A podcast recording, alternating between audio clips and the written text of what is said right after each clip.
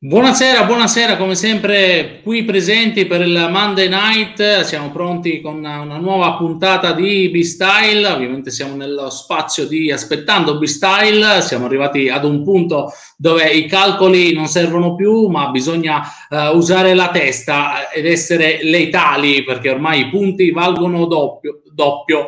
Eh, ovviamente entriamo sempre più in clima Serie B, entriamo sempre più in questo uh, campionato, ma prima ovviamente lasciamo spazio a B-History con una nuova puntata di, eh, di, di B-History, scusate il gioco di parole con Federico Baranello perché si parlerà di storia, tanta storia. Oggi fa uh, 113 anni il Lecce, quindi ne parleremo con lui. Noi ci rivediamo qui dopo con B-Style, analizzeremo la ventottesima giornata e ovviamente ci tuffiamo nella ventinovesima. A dopo!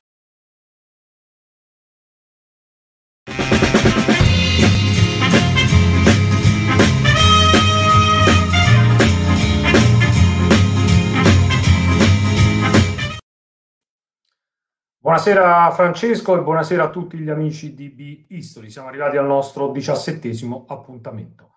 Stasera, come dicevi tu, festeggiamo in qualche maniera il Lecce, i suoi 113 anni, lo facciamo insieme ad un amico degli eroi del calcio. Abbiamo con noi Antonio Ricciato.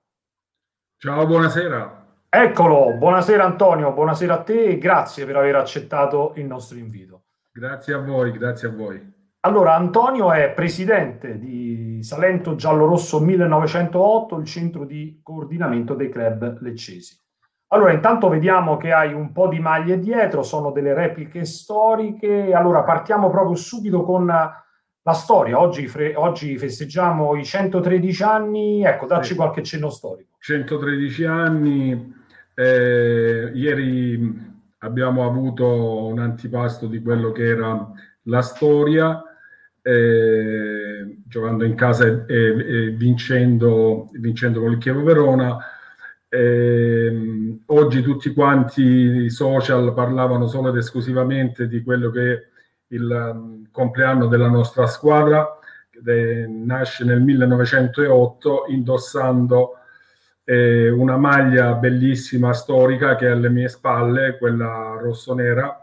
Il Lecce si fonda nel 1905 con un gruppo di ragazzi e iniziano, tra virgolette, tipo polisportiva, e iniziano a, a organizzarsi e a muovere i primi passi per ciò che era riguarda, riguarda il calcio a Lecce, che era del tutto sconosciuto.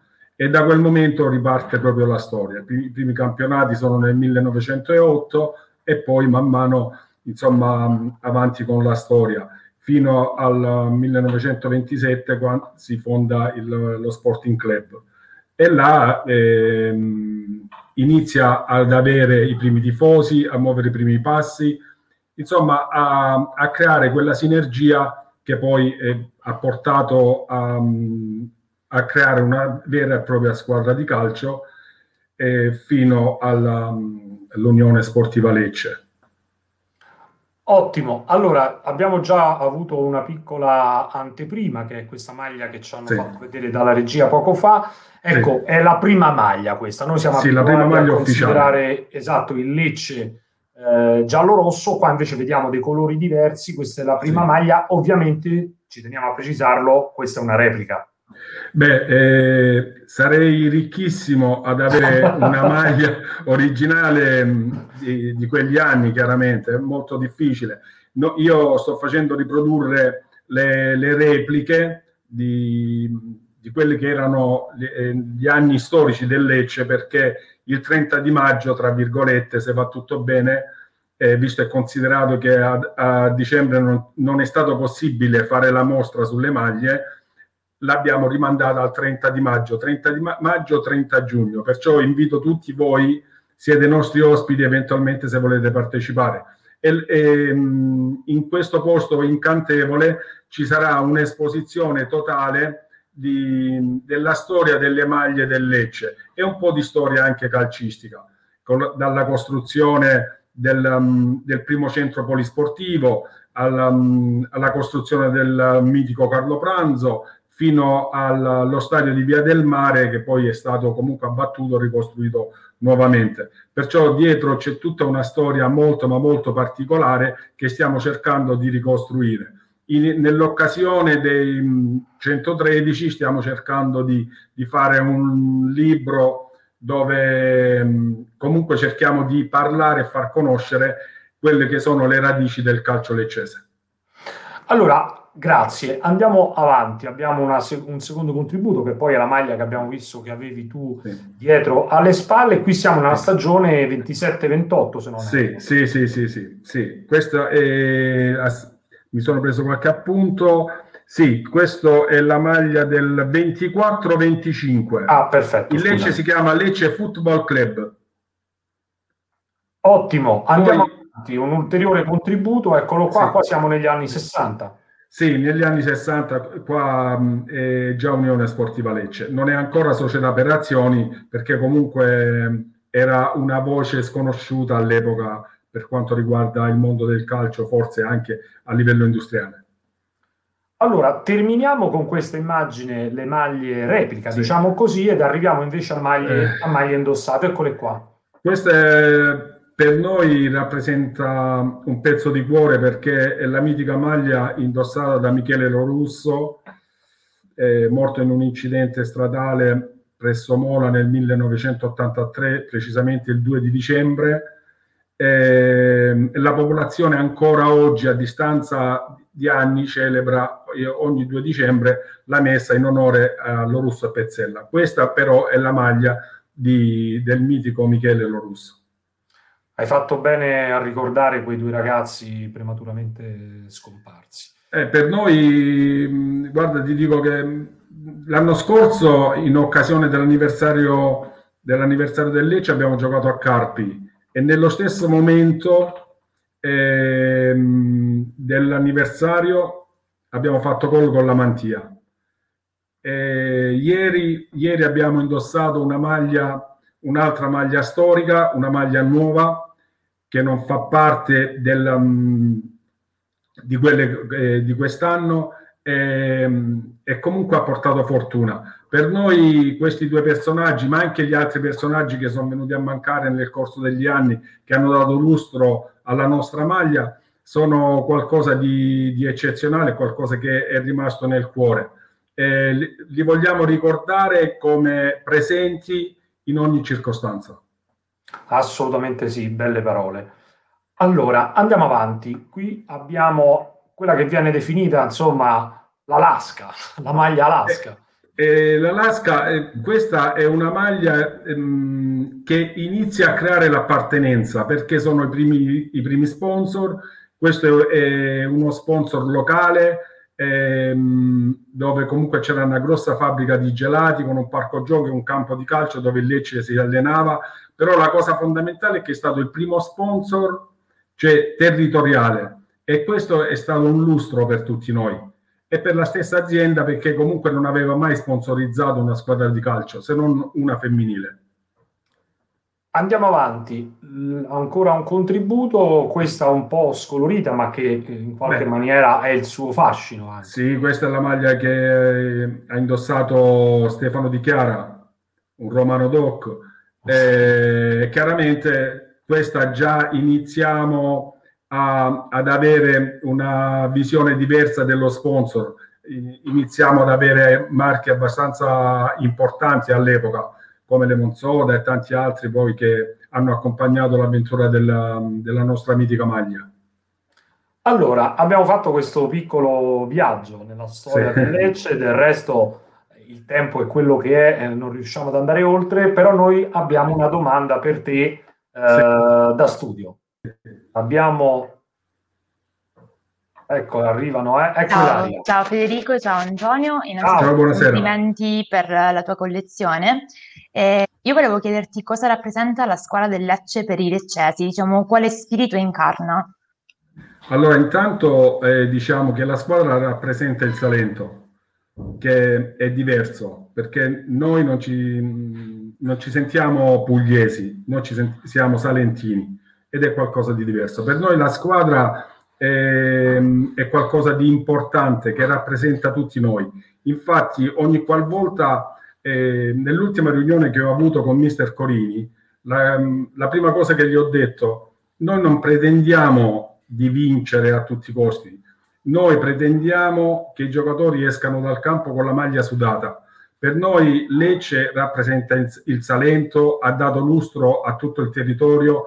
Ricordo negli anni, ma molti anni fa, quando ehm, si parlava di Lecce, la paragonavano a, a Bari, perché non conoscevano ancora l'esistenza di, di, quest, di quest'isola felice. Poi con, con, la squadra di calcio e con i risultati, anche se altalenanti, fra A e B, con una, una parente di sei anni in Serie C, um, ha dato lustro a questo territorio e noi ehm, ci, ci sentiamo di appartenere integralmente al territorio e alla maglia, perciò la maglia va difesa a tutti i costi. Grazie Antonio, grazie davvero per eh, insomma, tutto ciò che ci hai raccontato, per questo viaggio che ci hai fatto fare. Allora, grazie ancora, grazie, grazie a voi. Laia. Mi auguro di avervi ospiti 30, dal 30 maggio al 30 giugno quando volete. Sono a vostra completa disposizione io e la, la mia associazione, i soci. Se volete partecipare a questa magnifica mostra, saremo ben lieti di ospitarvi tutti. Ti abbiamo preso in parola. Grazie. ciao a tutti gli grazie, amici. Grazie, buonasera. Ciao ragazzi, ciao, grazie. Ciao. Grazie mille ancora a Federico Baranello con la sua rubrica B-History. Adesso però passiamo ad analizzare questa ventottesima giornata di Serie B. Vediamo che dopo la vittoria con il Vicenza, l'Empoli allunga su più 6 su Monza, Salernitana e Venezia. Infatti la squadra di Brocchi cade in casa della Regina mentre la Salernitana pareggia contro il Cosenza per 0-0. Vittoria invece per Cremonese, Lecce, Brescia e Cittadella, mentre la Spal pareggia contro l'Entella. Finisce in parità anche tra Ascoli, Venezia, Pordenone e Pescara, mentre stasera inizia il turno infrasettimanale, la ventinovesima giornata di Serie B, con l'anticipo tra Pisa e Spal. Prima però di analizzare insieme ai nostri ospiti questa giornata di cadetteria, pigiamo sul tasto B-Style e andiamo con la nostra sigla.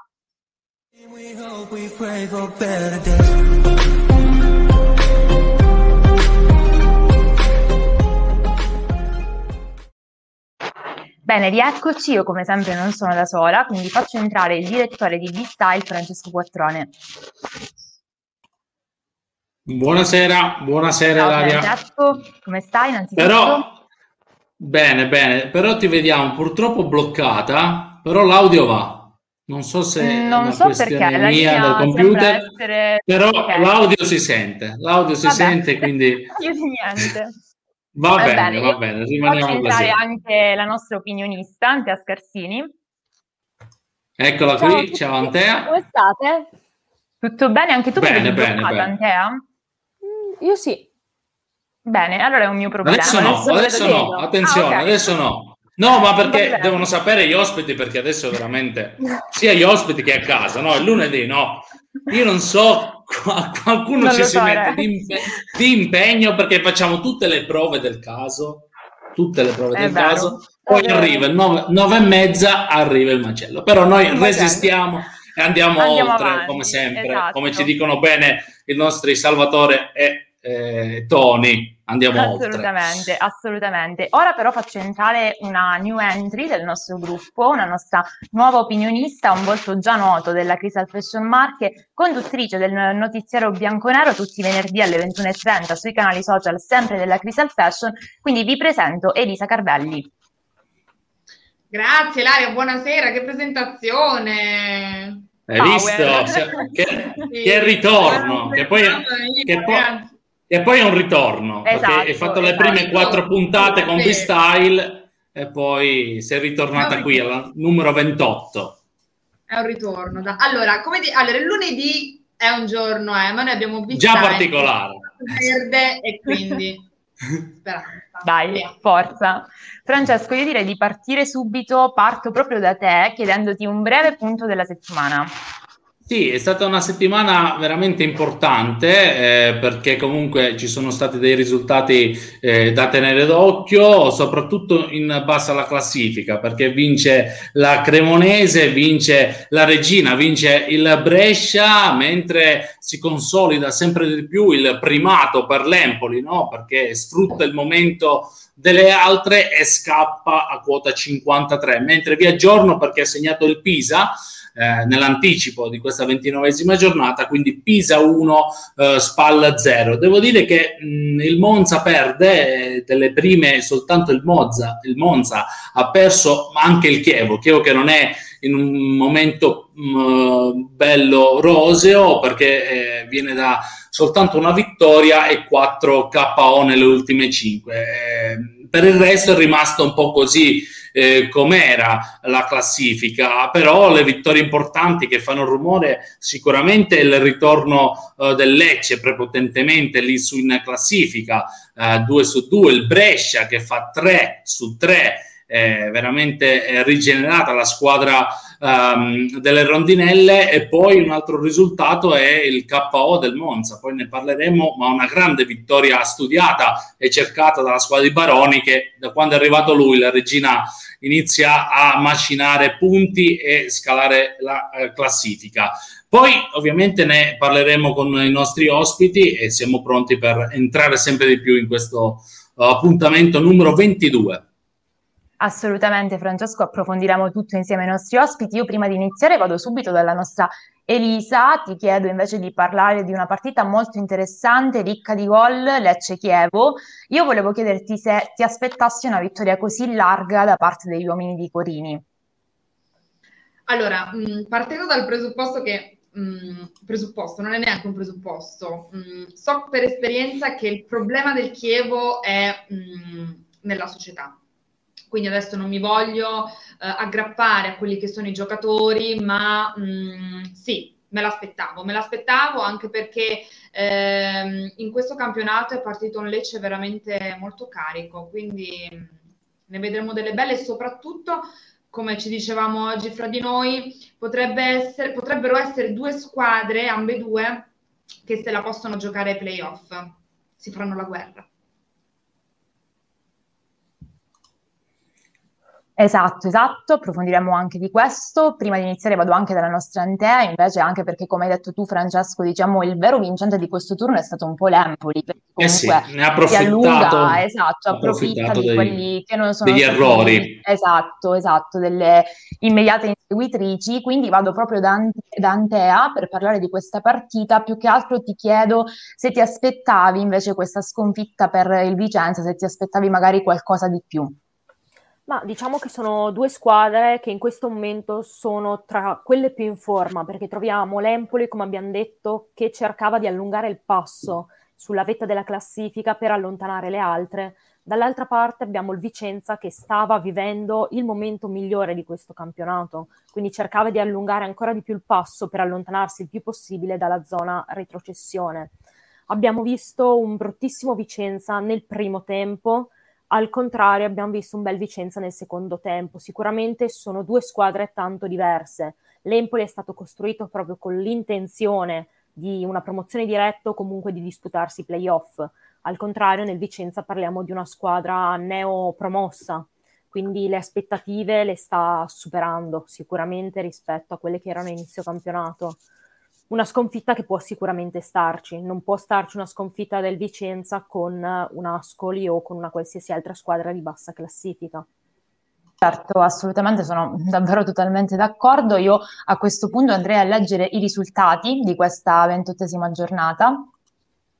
Città della Pisa finisce 2-0, Spal Entella, pareggio a reti bianche 0-0, stesso risultato per Pordenone Pescara, Frosinone Brescia vince il Brescia per 0-1, Regina Monza termina 1-0, Cremonese Reggiana 3-0, Lecce Chievo finisce 4-2, Ascoli Venezia un pareggio per 1-1, Salernitana Cosenza 0-0, Vicenza Empoli 0-2. Andiamo a leggere anche la classifica aggiornata.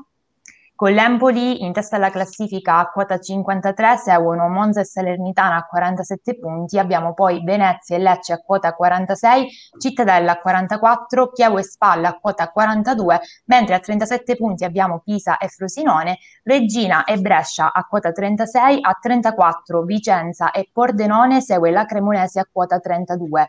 Abbiamo poi la Reggiana a 28 punti, il Cosenza a 27, Ascoli a quota 24, Pescara 23 punti, chiude la Virtus Entella a quota 21. Vediamo eh, il podio diciamo, dei marcatori. Coda comanda la classifica a quota 16 gol, segue Mancuso a 15 e poi abbiamo Forte del Venezia a quota 12. Beh, io direi che abbiamo fatto un bel riassunto generale di, di, questa puntata, quindi ora è il momento di far entrare i nostri ospiti. Parto da un giornalista, direttore di bresciasport.net, collaboratore per le testate Brescia Oggi, Italpress e Gazzetta dello Sport, oltre che da sette stagioni conduttore della trasmissione televisiva diretta stadio sull'emittente ilivebrescia.tv. Stasera vi presento Fabio Pettenò. Buonasera, buonasera a tutti, buonasera. Ciao, Grazie Fabio. dell'invito. Grazie Ciao, a te Fabio. per aver accettato. Andiamo avanti, vi presento il nostro secondo ospite, Cristian Che è il Jolly, no? Esatto, il Jolly di questa serata, di Lupi si nasce e Cosenza Post, nonché telecronista della Pirossigeno, città di Cosenza Calcio a 5 e grande appassionato di Serie B. Buonasera a tutti, ringrazio Ciao, la redazione di B-Style per l'invito. Grazie mille a te per aver accettato. Bene, adesso siamo al completo, quindi direi che possiamo davvero entrare nel vivo di questa giornata. Finalmente. E... esatto, perché... finalmente. quindi Francesco, passo la palla a te in modo tale che presentiamo ai nostri ospiti questo marchio un po' di, di B-Style, no? Esatto, partiamo subito con il meteo B-Style, è, è un meteo uh, questo uh, per, ovviamente per Cristian che ovviamente ci segue anche da parecchio sa di cosa parliamo, ma Fabio andiamo nello specifico, ehm, è il meteo della Serie B.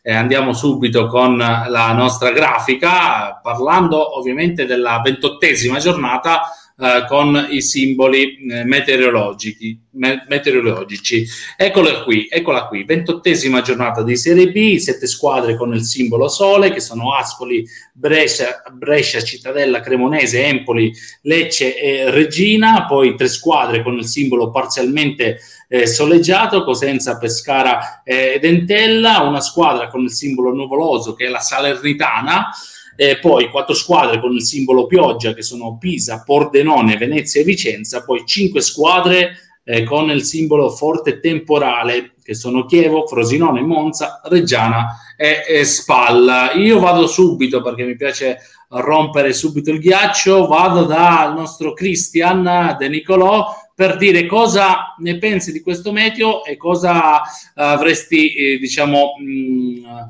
avresti optato per un'altra squadra eh, trovare le soluzioni migliori rispetto a quella grafica che stai vedendo ora?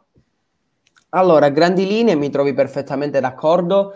È giusto, parto col commentare qualche squadra. Il Pescara è più che giusto perché ha fatto una grandissima partita a Legnano Sabbiadorio contro il Pordenone, non ha vinto per, letteralmente per i miracoli di Simone Perisan, portiere del Pordenone. Di conseguenza il piovoso sulla squadra allenata da Tesser è più che giusto in quanto dalla cessione di Dio eh, ha iniziato a non fare più risultati e di conseguenza si trova risucchiata nella, nella zona salvezza ora come ora perché sì, ha comunque 7 punti di vantaggio sul Cosenza e 6 sulla Reggiana, però è da considerarsi ingarbugliato in quella che è la zona per, per rimanere in Serie B, diciamo, in questa fatidica lotta. L'Ascoli molto bene perché ottiene praticamente un pareggio contro il Venezia eh, attaccando pochissimo, è restato in partita grazie ai miracoli di Leali, altro portiere veramente, veramente forte, probabilmente il miglior portiere della giornata, di conseguenza al Venezia c'è il clima piovoso perché sì, è stato bravo Leali, però qualche occasione in più per raddoppiare si poteva tranquillamente sfruttare prima di subire la beffa al minuto numero 86 con il gol di Baic. Giusta la regina perché batte il Monza, una prova di personalità da parte degli uomini di Baroni.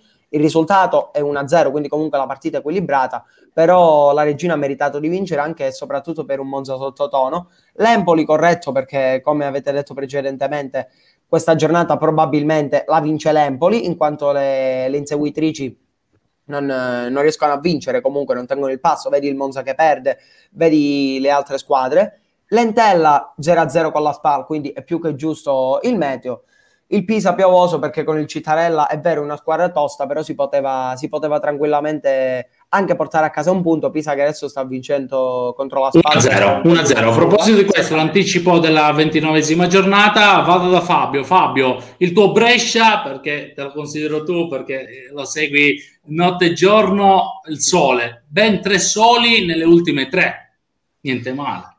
Sì, possiamo aggiungere anche il quarto perché in realtà sono quattro risultati utili consecutivi della formazione di Pep Cloté che ha veramente dato un passo diverso ad una squadra che era smarrita, ad una squadra che non appariva neanche tale come definizione perché la eh, caratteristica fondamentale di questo allenatore è stata ricostruire veramente il gruppo eh, come lo stiamo definendo noi da queste parti e usando i termini spagnoli un'equipe, una squadra vera, eh, cosa che davvero il Brescia non lo è mai stato. Quindi sì, splende il sole eh, chiaramente in questo momento l'obiettivo rimane comunque quello della salvezza, quindi di arrivare prima possibile alla fatidica quota determinante per rimanere sicuramente in cadetteria e poi da, qua, da, da quel punto in poi cercare di conquistare più punti possibile e vedere dove si arriva. Questo è un po' il pensiero di Cloté, che è un po' anche il pensiero di tutti noi tifosi che siamo reduci veramente da una stagione sulle montagne russe.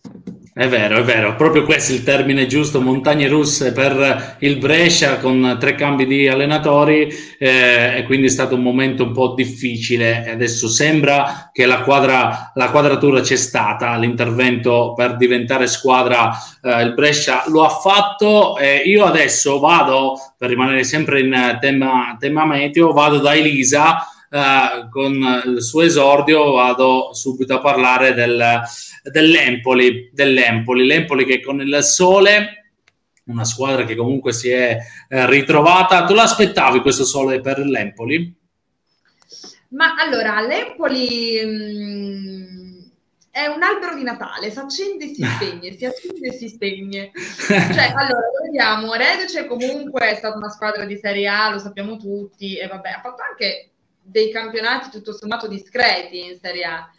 Però ehm, ecco, diciamo che delle volte stupisce, mh, mm, però stupisce sia quando c'è il sole che quando c'è poi il temporale. Mentre mh, mm, spostandoci anche su qualche altra squadra, tipo la SPAL, che anch'essa Serie A, antenata, eh, forse potrebbe fare di più, eh, per il Monza invece vorrei dire che secondo me, essendo comunque secondo in classifica con 47 punti, mm, diciamo che mm, perché vedo che c'è un, tempora- un bel temporale anche sul Monza. Forte temporale, forte temporale. Sono ben cinque eh, squadre che hanno questo simbolo. Ci, ci, sono alti e bassi, diciamo che ci sono alti e bassi. Ecco. Vado da... Sì, vai, finisci. No, dicevo che comunque non era partito benissimo, perché io mi ricordo mm. ancora inizio campionato, era addirittura quinto, quando non se lo aspettava nessuno, che erano arrivati poi quei giocatori, insomma, Palotelli, Boateng, eccetera, eccetera, e invece si è ripreso, si è ripreso alla grande si è ripresa la grande, però deve ancora sistemare qualcosina, eh, mi viene da dire. Eh, vado da Antea, perché poi parleremo del Cittadella, no? della partita di cartello. Eh, Cittadella che comunque, eh, volevo da te una spiegazione eh, di quel sole che comunque splende comunque eh, per la squadra di Venturato in una giornata molto molto delicata. Sì, hai detto proprio giusto, il Cittadella era la partita di cartello di questo ventottesimo turno proprio contro il Pisa. Abbiamo visto un buon Cittadella, però è un Cittadella come tante squadre quest'anno che è incostante. Ha detto bene Elisa, proprio un albero di Natale di squadre, perché comunque vediamo, non abbiamo ancora visto una squadra che sta rimanendo costante da inizio a fine campionato, perché anche l'Empoli, nonostante sia capolista, continua con alti e bassi. Il Cittadella è una buona squadra, sicuramente sta facendo il suo buon campionato, però non so se può puntare, beh, sicuramente non è la salvezza diretta, a mio avviso, rischia anche quasi di rimetterci la zona playoff. Sembra che debba ancora trovare il proprio equilibrio in questo momento. Troppo, uh, diciamo, esatto, sì, è una situazione un po' uh, delicata che comunque eh, va risolta al più presto. Vado da Ilaria per finire il, giro del, del, del meteo, intanto siamo in clima Sanremo, uh, è finito Sanremo, però uh, la musica fa sempre, fa sempre bene. Eh, vado da Ilaria. Ilaria, um, quale squadra magari ti ha deluso che avresti voluto il sole in questa giornata? Eh, beh, in realtà ce ne sono diverse che hanno fatto, diciamo, dei risultati un po' inaspettati. Una su tutte penso sia il Venezia, che ha sprecato l'occasione di portarsi da sola al secondo posto, facendosi fermare appunto per 1-1 dall'Ascoli, eh, che resta comunque terzultimo e manca la vittoria per la settima gara di fila, però un grandissimo punto sicuramente conquistato da parte dell'Ascoli. Eh, un'altra squadra dalla quale mi sarei aspettata una vittoria è di certo la SPAL, ha sprecato davvero tantissime occasioni, un punto che secondo me sta molto stretto, eh, infatti ehm, diciamo che appunto da stasera in poi, che già è in scena contro il Pisa, poi affronterà anche Cittadella, Chievo, Venezia e Lecce, sono tutti dei, dei big match diciamo decisivi per il piazzamento playoff, invece sicuramente un buon punto conquistato per, per l'Entella, che però non vince dal, dal 22 gennaio. Eh, altra squadra dalla quale mi sarei aspettata qualcosa di più e quindi eh, pensavo di vedere un sole alla fine di questo turno è sicuramente il Pordenone, eh, che continua a non vincere, vive un periodo abbastanza altalenante e guadagna un pareggio che alla fine ehm, per entrambe le, le, formazioni, sia per il Pordenone che il, per il Pescara, è poco utile diciamo, al raggiungimento di quelli che sono i loro obiettivi. Per il resto, diciamo che è una giornata abbastanza, eh, diciamo, pronosticabile. Ilaria, rimango con te per leggere qualche messaggio che arriva, intanto arrivano esatto. molti e salutiamo gli amici che ci seguono. Sì, infatti partiamo da Inchiostro Sportivo, buonasera a tutti, un bel format come sempre, Iliantea, sempre gentili e sul pezzo e complimenti per i contenuti che portate. Grazie Inchiostro Sportivo, soprattutto perché davvero è sempre qui presente, eccola anche Lisa, siete un poker fantastico, grazie mille. Vediamo, ci sono altri commenti Francesco? Eccolo sì, eccolo, qui. sempre Inchiostro Sportivo sì. che ci segue tantissimo. È vero. Ci fa una domanda. Secondo voi la Salernitana con questo ritmo può salutare la promozione diretta e quindi lotterà per i playoff? Guarda, io questa domanda la vorrei chiedere proprio a Cristian, anche perché è andato di scena Salernitana Cosenza, quindi vorrei anche un suo commento sulla partita e poi anche la risposta alla domanda di inchiostro sportivo. Non velocissimo, Cristian. Velocissimo. No, dai, a parte gli scherzi, se la Salernitana è quella vista con il Cosenza, sicuramente non può arrivare neanche ai playoff, perché onestamente 40 minuti con la superiorità numerica tu devi segnare, uno perché ti chiami Salernitana e due per, per la posizione che ricopri in classifica e invece ha rischiato anche di perderla con il palo colpito da Sciaudone. Però se la Salernitana è quella che abbiamo visto durante l'arco di tutto questo campionato e soprattutto vedendo che comunque le squadre in vetta non vincono comunque sempre, non c'è una squadra campionato come il Benevento lo scorso anno, lo stesso Empoli prima di vincere oggi veniva da una sfilza di pareggi, così di come il Monza che ha perso, insomma il Venezia ha pareggiato, quindi alla fine con due o tre vittorie consecutive ti stacchi, di conseguenza io dico che la Salernitana ha l'organico, le forze, la voglia e anche la possibilità di puntare ancora alla promozione diretta. E io a Perfetto. questo punto ti direi Lecce permettendo. Esatto, esatto, Lecce permettendo. Poi ci arriviamo. Fabio, Secco, Salernitana da playoff, li vince? No. Il motivo? No, perché è una squadra è una squadra che secondo me in questo momento non ha le caratteristiche ed è, non è attrezzata rispetto ad altre squadre. Vedo, e soprattutto è un po' più in callo rispetto ad altre squadre. Vedo in rampa di lancio in questo momento, se dovessi dire una squadra, il Lecce di Eugenio Curin. Esatto, poi arriviamo anche, anzi, voglio aprire adesso l'argomento Lecce, rimango con Fabio. Uh, Festival del Gol al Via del Mare, Lecce vola trascinato dal capocannoniere Coda, Chievo cap- 5 KO in 6 gare sono davvero tanti. Eh, una piccola considerazione flash sul Chievo, ma soprattutto sul Lecce. Eh, cosa ha trovato Corini per togliere questo carattere, questa voglia in, questa, in quest'arco della stagione che diventa sempre più importante? Allora, io parto da un presupposto che Corini lo conosco molto bene, tra l'altro sono molto amico di, di Eugenio e mm, mi fa molto piacere che abbia ritrovato quella verve che magari gli è mancato un po' nelle prime partite. E, eh, lui ha un, un, indole di lavoratore vero, cioè un lavoratore che eh, lavora 24 ore su 24, non solo sul campo per preparare le partite, le prepara davvero bene e eh, prepara soprattutto quella che è la eh, conduzione di, di una stagione ehm, e delle partite una dietro l'altra. Quindi devo dire che eh, è riuscito a trovare l'amalgama giusta, è riuscito a trovare anche gli uomini in forma, eh, è riuscito soprattutto a trasformare quello che era un po' il suo, quello che è stato il suo Brescia eh, in questo Lecce, cioè con un giocatore simbolo che in questo caso è Coda, che ricorda molto da vicino la stagione che fece Donnarumma con il Brescia, perché tra l'altro lo ha ricordato il giocatore stesso in un'intervista in questa settimana, e soprattutto anche l'impianto di gioco, un impianto di gioco finalizzato a valorizzare proprio le caratteristiche del, suo, del proprio bomber. Quindi credo che eh, la strada che ha intrapreso Corina è stata giusta. Al contrario, vedo un Chievo Verona che in questo momento ha perso un po' di fiducia e soprattutto eh, manca in questo momento eh, degli uomini principali. Eh, le stagioni a marzo si decidono con la qualità e quando la qualità esce le squadre riescono a vincere. Quando poi la qualità in questo momento viene a mancare, allora vengono a mancare i risultati.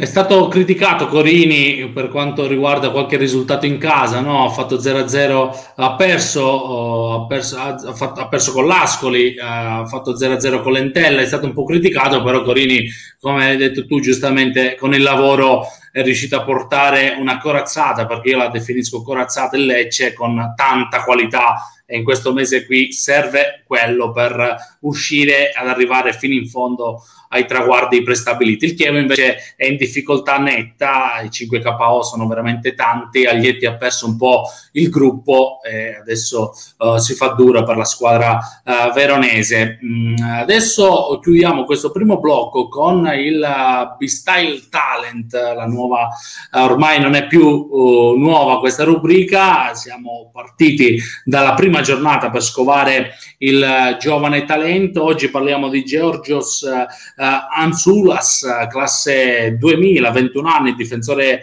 eh, centrale del Cosenza, che è arrivato in prestito da una squadra uh, greca di Serie A, la Steras Tripolis, eh, ovviamente prima eh, stagione nel nostro campionato e la prima eh, presenza a, Salernitana, eh, a Salerno contro la Salernitana, eh, contro una squadra veramente in forma e che è difficile da da affrontare. Anzulas ha fatto veramente tanto, tanto bene. Un esordio con il botto ehm, che eh, strappa applausi, gioca d'anticipo, riesce ovviamente a trovare eh, sempre eh, prima l'avversario, riesce a trovare sempre prima l'anticipo, si fa rispettare, ose, prende decisioni ehm, responsabili, molto, molto corretti. Futuro ovviamente dalla sua parte e adesso permettetemi di dire caro Roberto Chiuzzi, fallo, fallo giocare, fallo giocare perché i giovani vanno buttati nella mischia, ecco, senza uh, deve puntare su di lui e occhio perché noi avevamo già parlato di un altro giovane, rimanendo in tema Cosenza, su Eva. Io adesso mi domando, Christian, perché in questi momenti dove il Cosenza serve il gol, servono i punti, non facciamo giocare su Eva? Eh, guarda, me lo sto chiedendo anche io da un po' di tempo. Diciamo che Occhiuzzi è abbastanza concentrato sul, sulla persona di Mirko Carretta, perché comunque eh, l'anno scorso ti ha portato lui ad una salvezza. Intanto saluto Valentina Mitidieri. Eh, ti ha portato lui alla salvezza insieme a Baez, Riviera, Senzio, comunque uno dei fedelissimi e uno sicuramente sul quale fare sempre affidamento.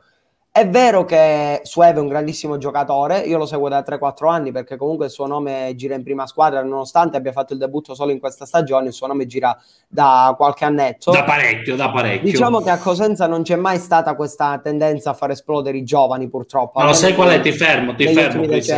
Non è solo Cosenza, non so se Fabio è d'accordo con me, anche le grandi società, quello è il problema. Pure il Brescia, adesso abbiamo parlato anche di Papetti, che è un grande difensore, avuto dei problemi ultimamente, poi ci, ci, confermi il tutto oh Fabio, però le grandi società non puntano, non puntano sui giovani, questo è il grande punto, il grande problema, non è il Cosenza soltanto, no? perché poi lì il Cosenza per quanto riguarda adesso la situazione della classifica subentra la paura, no? devi andare a trovare il punto, uh, devi, fare, eh, eh, devi fare più punti possibili, però il problema grande è che le società non, non, non puntano su questi giovani qui e, e non sulla Zulas, eh, parliamoci chiaro, è entrato perché Schiavi si era fatto male, esatto. se no Zulas non entrava. E quindi quel 7,5 quel 7 e mezzo in classifica non lo, prendeva, non lo prendeva mai. Quindi uh, lasciamo questo punto qui e vado da Ilaria perché eh, un, dobbiamo fare un'altra trasmissione, sui giovani lo faremo. Eh, Ilaria, arriva un commento. Esatto. Salvatore Viscio, che tra l'altro salutiamo, la SPAL sta perdendo a Pisa e Marino non sta ottenendo ottimi risultati. Se perde in Toscana, la società cambierà la guida tecnica? Vado da Antea, vado da Antea. Secondo te? Ma secondo me è tra virgolette presto ancora, bisogna vedere un attimino. Purtroppo la classifica è una classifica breve, dove si gioca proprio sul punticino. Secondo me però bisogna dargli ancora un attimo di fiducia un attimo di fiducia anche perché la spalla in questo momento è 42 e Pisa che salirebbe a quota eh, 40 punti in classifica. Occhio perché adesso la zona playoff si fa molto, molto calda. Molto calda, così come la parte bassa eh, della esatto. uh, classifica. Vado da Fabio. Fabio, secondo te la spalla in questo momento, eh, riferendoci al commento, cambierà tecnico dopo se dovesse arrivare questa sconfitta? Ci sono delle avvisaglie che potrebbe esserci un cambio di guida tecnica dal mio punto di vista, perché eh, i risultati non stanno, non stanno, rendendo, la squadra non sta rendendo, i risultati non stanno arrivando e eh, io credo che la SPAL è forse una delle più grandi delusioni della stagione per eh, la eh, qualità appunto dei giocatori che ha eh, nel suo, nel suo organico e eh, credo che proprio questo stia un po' balenando nella testa dei dirigenti, quello di eh, cercare comunque un allenatore che possa magari nel finale di stagione per non perdere troppo tempo eh, di riuscire appunto a guantare i playoff perché a questo punto con questo andamento il rischio forte di uscire dal novero di squadre accreditate per eh, gli spareggi promozione è fortissimo è veramente forte. Eh, la slide ci parla di una spalla che ha sprecato l'occasione, Lentella resiste, resiste e strappa il pari. Eh, vado da Christian, per un flash mi devi fare Christian, guardando la classifica, eh, come vedi, come vedi eh, Pescara ed Entella? Ma onestamente, diciamo che detto in gergo calcistico, Lentella io l'ho vista morta fin dall'inizio della stagione. Il Pescara invece è una squadra alquanto discontinua, con, con il mercato di gennaio diciamo che un tantino è riuscita a risolvere la situazione, ha preso Odgard in prestito dal Sassuolo che sta sempre giocando e fornendo ottime prestazioni. Onestamente, se dovessi, se, fa- se dovessi farti un pronostico, Lentella la vedo giù diretta, mentre il Pescara lotterà fino alla fine. Non è detto chi riuscirà a uscire dagli ultimi, dagli ultimi tre posti, però lotterà fino alla fine perché il tasso tecnico lo ha, l'esperienza pure, l'allenatore anche e ultimamente sta giocando bene. Fabio, Lentella comunque arriva da quattro pareggi consecutivi, no? Ha pareggiato con Lecce, eh, ha pareggiato con la Spalla, gente, squadre di Serie A. Quindi eh, occhio perché Vivarini forse sta dando un po' il cambio di passo, non so cosa ne pensi. Sì, sono d'accordo, sta dando qualcosa in più, eh, c'è un problema di fondo di Pescara e Dentella che segnano pochissimo e quando mm. segni poco non fai, non fai, punti perché se guardiamo le ultime partite è vero che Pescara e Lentella hanno pareggiato tantissimo, però... È, eh, il peggior attacco il Pescara. Punti. Esatto, il peggior attacco il Pescara con soltanto 20 gol, quindi quello è il, è il problema, eh, fare, sì, fare, sì. Gol, fare gol. Eh, adesso do la parola ad Elisa perché è arrivato un momento molto molto carino molto toccante, oltre ai giovani, no? Perché è un grande che ti fa scoppiare la bomba, no? Parlare dei giovani, eh, ma tu poi devi vedere i risultati perché in Italia ci aggrappiamo ai risultati, ai risultati parliamoci chiaro. Devi vincere a forza, soprattutto le grandi, le grandi squadre. Eh, un altro problema, però, un altro problema è la VAR o il VAR, come volete chiamarlo, in Serie B, che doveva partire come ben sappiamo tutti, doveva partire il girone di ritorno, grande cavolata anche lì, perché all'andata chi dà i punti eh, in eh, sviste arbitrali, punto interrogativo. Meno male che non siamo partiti con il ritorno con la VAR, eh, bisogna partire dall'inizio, secondo me. Lasciando questo eh, discorso qui, adesso parliamo della Moviola perché abbiamo ehm, scelto tre episodi che ci racconta Elisa qualche errore arbitrale. Eccoci, allora, primo episodio di Moviola vede protagonista le due squadre Cremonese e Regina, arbitra Francesco, Federico scusate, Dionisi della sezione Aquila, eh, che annulla il gol a Selar all'81esimo e fra l'altro anche ingiustamente perché il difensore avversario teneva eh, in gioco il, l'attaccante e quindi mancato il 4-0. La Reggiana, la Reggiana, la Reggiana, quindi Re- Reggiana Cremonese. Cremonese Reggiana, Reggiana. sì, sì, scusate, no, perdono, perdono. Perfetto. eh, Tranquilla. il secondo episodio Invece siamo in Calabria questa volta, ecco, con Regina Monza, con arbitro Gersini, evidente fallo di eh, Bellusci eh, su Ocongo. Giusto la pronuncia, Francesco? Esatto, sì, confermo, confermo. Grandissima l'altro sarebbe stato il secondo giallo e quindi ha sfiorato l'espulsione, ma l'arbitro gliel'ha risparmiata non dandogli non solo il secondo cartellino giallo, ma neanche la punizione. Giungendo quindi al terzo episodio con Salernitana Cosenza, arbitra Volpi, Doppio giallo anche qui a Petrucci del Cosenza per una eh, presunta gomitata eh, che però lascia appunto il dubbio. Eh, mancata espulsione a Gergo per un'evidente eh, toccata di mano che ha poi eh, fer- fermato l'azione. Ecco, quindi ehm, a proposito di questo, no? Eh, proprio perché tante volte queste azioni lasciano il dubbio, questa VAR è arrivata l'ora di... Cioè, che cosa stanno aspettando ancora, Fabio? Secondo te? Cosa manca per... Manca la volontà di eh, spendere dei soldini e investire mm. nella Serie B. Diciamocelo porto ap- apertamente, eh, questa è la, la sostanziale verità. Eh, se, e, e, se noi guardiamo anche, ci sono anche tantissimi quest'anno arbitri che stanno esordiendo, quindi eh, è anche un problema numerico di persone, di, eh, di formazione, quindi è un discorso generalizzato. Mi fa sorridere il fatto che è stata lanciata questa idea in pompa magna eh, durante eh, la presentazione del calendario, se vi ricordate quest'estate, e poi c'è stata una clamorosa marcia indietro che ha fatto fare una brutta figura a tutti. Eh, credo che per rendere uniform- e uniformare il calcio, chiaramente se è presente questo strumento da tanti anni in Serie A, tanto eh, vale che eh, venga inserito anche in Serie B, altrimenti rischiamo spesso e volentieri di eh, avere delle situazioni borderline che poi creano anche delle, delle situazioni che non, non, sono piacevoli, sia per i tifosi ma anche per chi come la società investe del denaro. Cristian, secondo te, velocemente? Secondo me il VAR o la VAR che dir si voglia sarebbe dovuta essere in Serie B da un bel po', anche perché è stata promessa negli ultimi tre anni, è stata promessa almeno tre volte, puntualmente non è mai arrivata.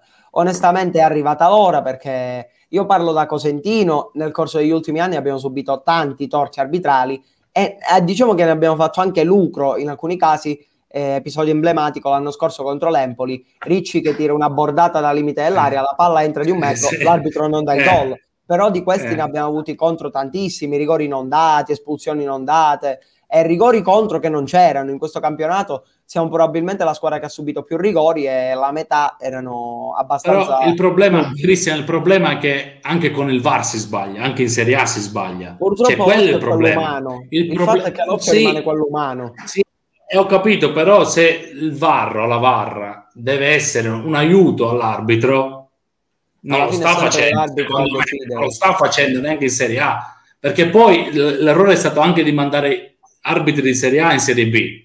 Esatto, perché vai perché completamente in confusione, vai completamente in confusione. Cioè, L'episodio capito? emblematico è stato se vuoi, se vuoi l'aiuto, se vuoi l'aiuto in Serie B non lo puoi avere, capito? Là, l'arbitro dice eh, adesso chiama il VAR, gli, gli viene per la, eh, per la, testa, no? Invece, eh, quindi ancora di più l'errore è stato quello. Però lascio la parola ad Elisa. Ha chiamato il VAR all'andata, solo che eh, in realtà non c'è mai stato il VAR.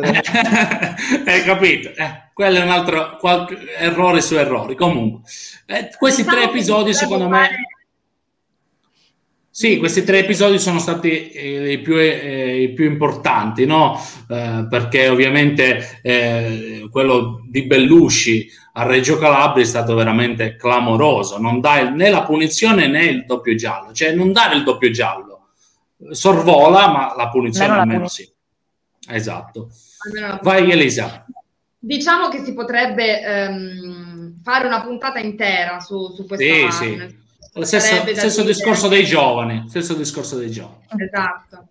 Vabbè, questo è quanto per la rubrica sulla moviola. Vado invece, Francesco, se mi permetti, a salutare sì. gli amici di Troll, eh, Troll Serie B. Eh, per chi non lo sapesse ancora, abbiamo instaurato da poco questa collaborazione con eh, una simpatica pagina Instagram che invito coloro che ci stanno guardando di seguirli perché tratta dei temi divertentissimi sul calcio. Per esempio, andiamo con il primo, magari ce l'abbiamo, eccolo qua. Eh, dove è palesemente non ci voleva molto Juve, bastava che usassi la tecnica del coccodrillo di Mattia Ramo. Infatti, vediamo Ramo del Venezia disteso per terra a proteggersi. Diamo uno sguardo al secondo meme. È Fabio Ride.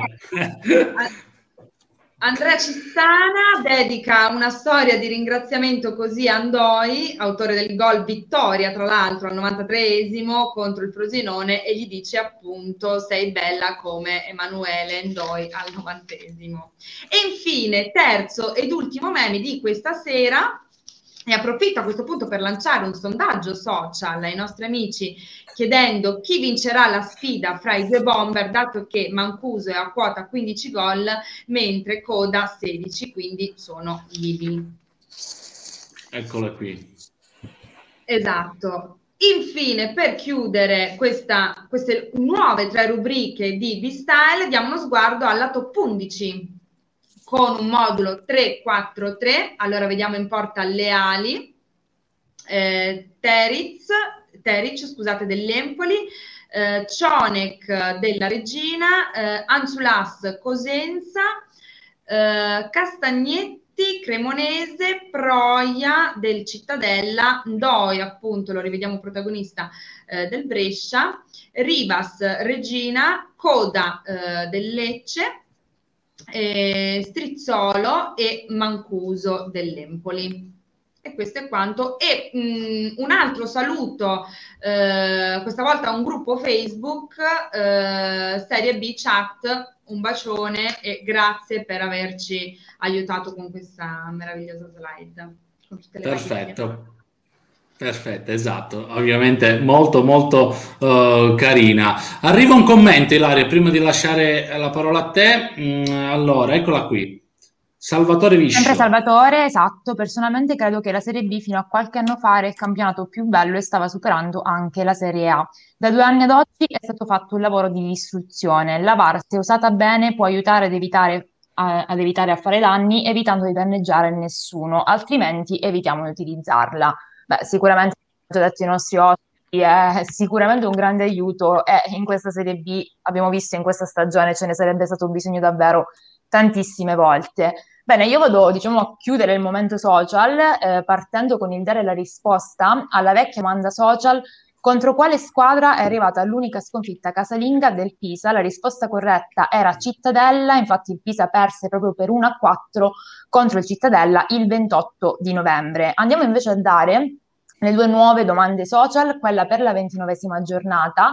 Quante partite in trasferta ha vinto l'Ascoli in questa stagione? Ci sono quattro opzioni, 3, 0, 1 e 2, mentre la domanda social della trentesima giornata, quanti punti ha totalizzato fuori dal Fenzo il Venezia? Anche qui quattro opzioni, 25, 20, 15 e 19. Per quanto riguarda invece il gol più bello, quello della ventisettesima giornata tra Maier e Lanzafame, a sorpresa, alla sorpresa vince con l'80% dei voti Lanzafame, mentre per quanto riguarda il gol più bello di questa giornata, quindi della ventottesima, noi abbiamo scelto tra Ndoi e Coda. Il sondaggio è ancora aperto, quindi potete andare a votare sui nostri canali social, sulla pagina di B-Style. E già che ci sono, vi ricordo ovviamente di seguirci e vi ricordo anche che siamo in diretta su Radio Asso TV, mentre domani saremo in differita su Radio Asso. A questo punto io andrei ad analizzare invece la partita di cartello di questa giornata, quindi Antea, esatto, vengo proprio da te per parlarci di Cittadella Pisa. Eh sì, Ilaria, questa settimana abbiamo scelto proprio Cittadella Pisa, una partita fondamentale per questo ventottesimo turno di campionato dove finalmente il Cittadella ritrova la vittoria al tombolato che mancava ben dal 16 di gennaio. nulla da fare per i nerazzurri che interrompono la loro imbattibilità dopo ben sei giornate. Una partita tanto attiva da parte del Cittadella. All'ottesimo minuto arriva proprio la rete di Zazio, penso di averlo pronunciato giusto, che fredda Gori sul primo palo. I nerazzurri provano a reagire ma vengono bloccati dal pressing alto fatto dal Cittadella. Al tredicesimo minuto sfiorano il raddoppio con D'Urso che prende però il palo. Successivamente, allo scadere del trentesimo minuto di gioco, arriva la rete del raddoppio da parte di Proia, che sul corner di Branca va a colpire di testa e abbatte Gori, sempre sul primo palo. Al 37 sta per firmare la sua doppietta personale, sempre Proia, ma il gol viene annullato per fuorigioco. Con la ripresa il Pisa prova a recuperarla andando a inserire Marin e Brindelli, ma al 64 e al 69 rischiano di insaccare la terza rete. Successivamente all'ottantesimo il Cittadella rimane in 10 dopo proprio l'espulsione di Branca già ammonito per mano tesa. L'unica occasione del Pisa arriva al novantesimo minuto più l'uno di recupero con il cross di Brindelli. Prestazione opaca quindi quella dei nerazzurri che nonostante la superiorità numerica non riescono a ribaltare il risultato. Il Pisa dunque resta alle spalle della zona playoff.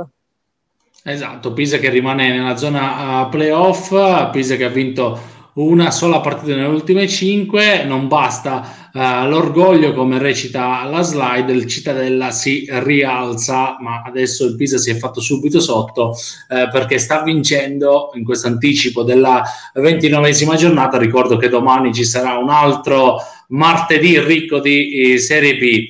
Eh, detto ciò, andiamo con un po' di partite, no? perché adesso entriamo un po' sempre più nel, nel vivo. Vado da Christian, eccola qui la slide per te, Cosenza. Ritrovata un'identità, ma servono i tre punti. Una sola vittoria nelle ultime otto, Salernitana imbattibilità, ok, però che spreco. Un flash sia su Cosenza che eh, su Salernitana. Beh, sulla Salernitana in parte l'ho già fatto. Il fatto che comunque non sì. abbiano sfruttato una superiorità numerica di 40 minuti è abbastanza grave per una squadra che punta alla Serie A, che comunque ha approcciato la partita in maniera assolutamente sbagliata, in quanto è sembrata quasi svogliata in campo e non, non si è mai resa pericolosa dalle parti di Falcone o comunque pericolosa in maniera veramente incisiva. Per quanto riguarda i rossoblù, invece, è stata una partita probabilmente di rinascita rispetto alle ultime uscite con Brescia e Frosinone, perché è stata veramente una partita dove il Cosenza ha lottato su ogni pallone, ha ringhiato, è stata una partita coriacea da parte della squadra di Occhiuzzi. Il pareggio è meritato, sarebbe potuta anche arrivare la vittoria. Ottima la gestione dell'uomo in meno. Peccato perché, da un certo punto di vista, peccato perché il palo di Sciaudone sarebbe potuto eh sì, an- ancora sta tremando an- però diciamo che tremando. un punto a Salerno me lo tengo stretto in questa situazione bisogna tornare a vincere più che una vittoria nelle ultime otto io ti direi quattro vittorie in 28 partite che non sono mm. assolutamente il massimo di cui l'ultima appunto in queste, in queste ultime otto partite è arrivata con il Chiavo in casa, vittoria Questo... che è arrivata il 28 febbraio se non sbaglio e mancava dal 31 luglio da Cosenza Juve Stabia. Contro la Juve Stabia, diciamo che quel abbiamo definito, no? i colori giallo-blu portavano bene al Cosenza, l'ultima vittoria in casa con la Juve Stabia, poi il Chievo, però poi si è, però non abbiamo replicato con Frosinone. Frosinone esatto. C'era questa opportunità per per arrivare nella seconda vittoria Vabbè, di Frosinone l'abbiamo battuta all'andata, diciamo mm, che glieli diamo esatto. punti, portano bene, portano bene i colori giallo-blu a Cosenza.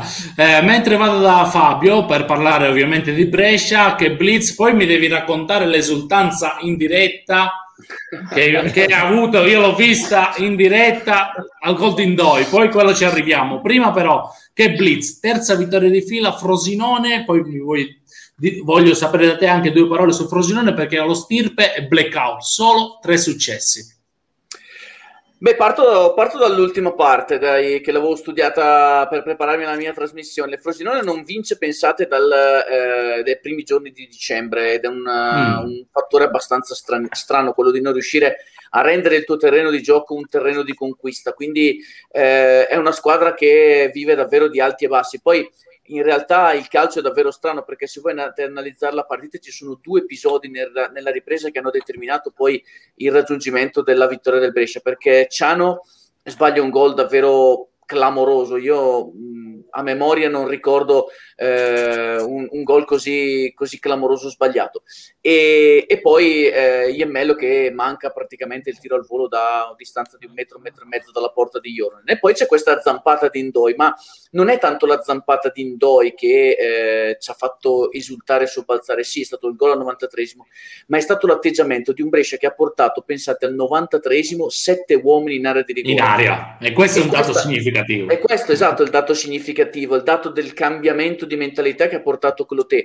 Eh, non a caso oggi vi riporto anche le frasi dello stesso tecnico nell'allenamento di rifinituro di oggi, ha dichiarato la squadra ad alta voce, io vado sempre a vedere gli allenamenti, ha detto finché non saremo in 7-8 in area di rigore ad attaccare la porta non saremo mai squadra. Lo abbiamo fatto solo in un'occasione e siamo diventati grandi col gol eh, appunto a Frosinone. Queste sono parole che vi riporto, riporto di Crote detta alla squadra ed è questa un po' la mentalità che sta trasmettendo l'allenatore.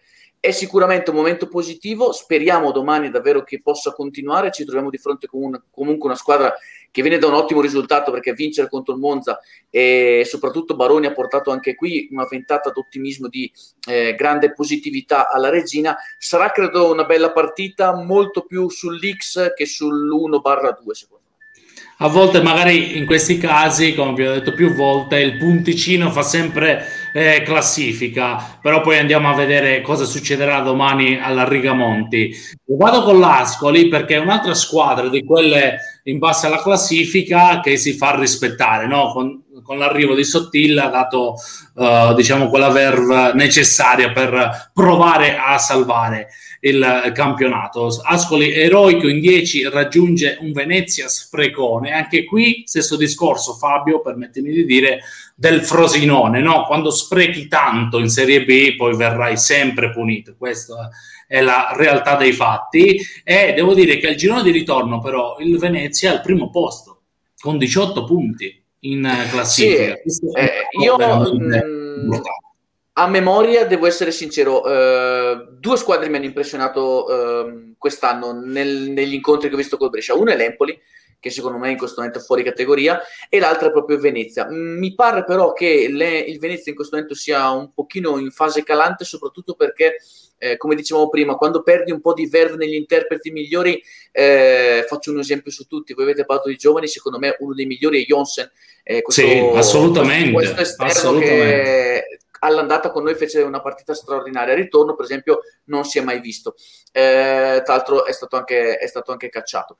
Quindi eh, devo dire che eh, sicuramente è un momento un po' particolare questo del campionato dove un po' anche le partite ravvicinate si fanno sentire con la stanchezza, dipende anche dai tipi di cambi che riesce ad ottenere dal punto di vista della rosa. Eh, L'Ascoli è una squadra rognosa, noi abbiamo chiaramente perso perché era un momento eh, delicato per noi no, con i, i, esatto. i, i, vari, i vari, cambi, eh, però credo che anche la lotta per la salvezza sarà una bella lotta fino all'ultimo giorno. Antea, ti faccio questa domanda che arriva dalla, dalla, dalla pagina Facebook, sempre Salvatore. Alessandro Nesta è l'allenatore giusto per il Frosinone per poter ritrovare a salire in Serie A? Ma io penso che in questo momento il problema del Frosinone non sia da legare solamente all'allenatore penso che ci siano anche dei problemi all'interno proprio della, dei giocatori stessi. È proprio una squadra che rispetto a inizio campionato non riesce più a ritrovare i propri equilibri. Sembra una squadra che gioca tanto eh, con un baricentro basso. Non l'abbiamo più vista nella zona di attacco, infatti si sta vedendo notevolmente nelle ultime partite. Potrebbe cambiare qualcosa? Sì. Potrebbe essere l'allenatore adatto? Sì però secondo me la colpa in questo momento non è da attribuire solamente al, all'allenatore. Secondo me ci sono Prima di par- problemi. Esatto, altri fattori che hanno influenzato un po' il percorso del Frosinone, però permettetemi di dire, io sono un po' pignolo un po', eh? però è dall'inizio del campionato che Nesta è sempre qui con i tifosi, le testate, i giornalisti, che non è giusto, cioè eh, bisogna esonerarlo, cioè non puoi avere un clima sereno per lavorare, per arrivare a certi risultati. Cioè, questo è il discorso. Se andiamo a attaccare subito l'allenatore, ci andiamo dopo due pareggi, dopo due sconfitte, è finita. Quindi bisogna dare eh, il tempo necessario. Esatto, pure Pirlo, stesso discorso di Pirlo che a Brescia ha fatto veramente tanto, così come anche a Reggio Calabria, quindi sono state delle piazze che sia Brescia che, Re- che Regina hanno avuto l'onore di avere il vero maestro del centrocampo, Andrea Pirlo. Eh, grazie per questo assist Elisa, eh, per questo rimaniamo a Reggio Calabria con Ilaria eh, per questa Regina, Regina che al girone di ritorno è come il Venezia, primo posto in classifica con 18 punti, Regina una vittoria studiata e cercata, un ritorno da favola per eh, Yamaranto, Monza senza testa e poche idee. Sei d'accordo Ilaria? D'accordissimo, eh, la regina ha guadagnato tre punti veramente importantissimi e ha allontanato con, con decisione diciamo, la, la, zona retrocessione. Eh, si sta dimostrando adesso una, una squadra in salute contro una, un avversario di spessore come appunto può essere il Monza, ha dimostrato di valere alla grande secondo me questa, questa categoria. L'inizio della stagione della regina era stato diciamo non uno dei migliori tra infortuni e vari punti persi con ingenuità abbiamo anche criticato a volte questa squadra, però adesso eh, questa regina secondo me non ha proprio più nulla a che vedere con quella di inizio stagione e i, i risultati lo stanno davvero dimostrando. Eh, dall'altra parte un Monza che è stata una squadra abbastanza sottotono, eh, torna a perdere e diciamo che contro la Regina dopo un primo tempo mh, abbastanza equilibrato, eh, nel secondo tempo mh, è calata moltissimo la, la formazione ospite e inoltre mh, anche, il Monza diciamo resta nella parte alta della classifica, secondo me è una squadra che merita di andare in Serie A, però eh, adesso serve davvero mm, una reazione dopo questa sconfitta che sono mm, sicurissima accadrà e mm, tra l'altro affronterà la Reggiana nel prossimo turno, reduce appunto dalla sconfitta contro la Cremonese, mentre per la Regina, come diceva prima Fabio, ci sarà la sfida contro il Brescia, una bellissima partita bellissima tra due sfida. squadre veramente in forma, quindi credo che sarà un match davvero molto interessante. Due squadre equilibrate, ovviamente per quanto riguarda questo momento, no? perché sono arrivate quasi simili a questo appuntamento, forse lì eh, la cosa che mi sorge spontanea è la paura, no? Di prendere gol o di segnare. Quello è secondo me il tema di Brescia Regina. Poi ne parleremo alla fine. E devo dire un altro dato statistico della Regina che nei primi tempi è veramente da, da, d'Europa, 46, eh, pure 46 punti eh, totalizzati nel primo tempo e poi il crollo nel, nel, secondo tempo. Fabio, secondo te cosa succede in una squadra quando dai tutto nel primo tempo, poi il secondo, mentale, fisico? Eh, vi faccio l'esempio sul Brescia, era soprattutto mentale perché eh, subentra eh, la paura di non riuscire a raggiungere l'obiettivo. È come quando un atleta eh, vede il traguardo ma eh, non, non, riesce più ad esprime, a esprimersi, o il classico eh, gomito del tennista. Mm. Quindi è, è, è, è, un momento così, dove nella, nel, nel, durante i 90 minuti hai quel calo fisiologico eh, e eh, chiaramente dettato anche un po', ripeto, dalla stanchezza del momento. Eh, per esempio, Brescia era una squadra che quando segnava si ritirava di 20-30 metri prima, invece prima hai accennato una cosa molto importante, cioè la eh, la propensione, l'aggressività che le squadre devono avere. Ecco, Cloté sta puntando molto su, di, su questo aspetto, cioè eh, il eh, giocare fino alla fine, cioè anche non accontentarsi solo del punto. Quindi io domani mi aspetto un Brescia-Regina davvero frizzante sotto tanti punti di vista, perché sono due squadre che sanno che se domani vincono fanno davvero il salto definitivo di qualità del loro campionato.